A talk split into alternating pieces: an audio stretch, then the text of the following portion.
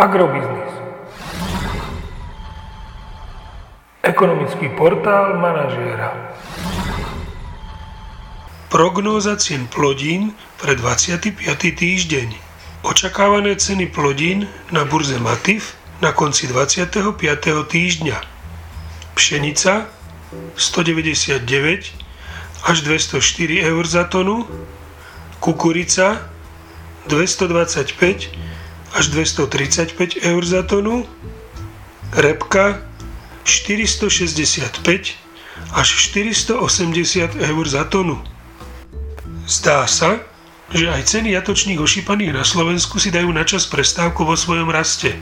Tento týždeň môžeme očakávať pokles o 1 až 4 eurocenty za kilogram jatočnej hmotnosti do pásma 1,51 až 1,55 eur za kilogram jatočnej hmotnosti.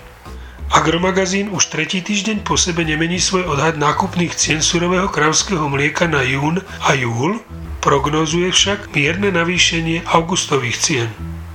Predpokladáme, že v najbližšom týždni vzrastú ceny nafty na Slovensku o 2 eurocenty za liter na úroveň 1,235 tisícin eur za liter a ceny benzínu Natural 95 vzrastú pravdepodobne o 2,5 eurocenta za liter na úroveň 1,405 tisícin eur za liter.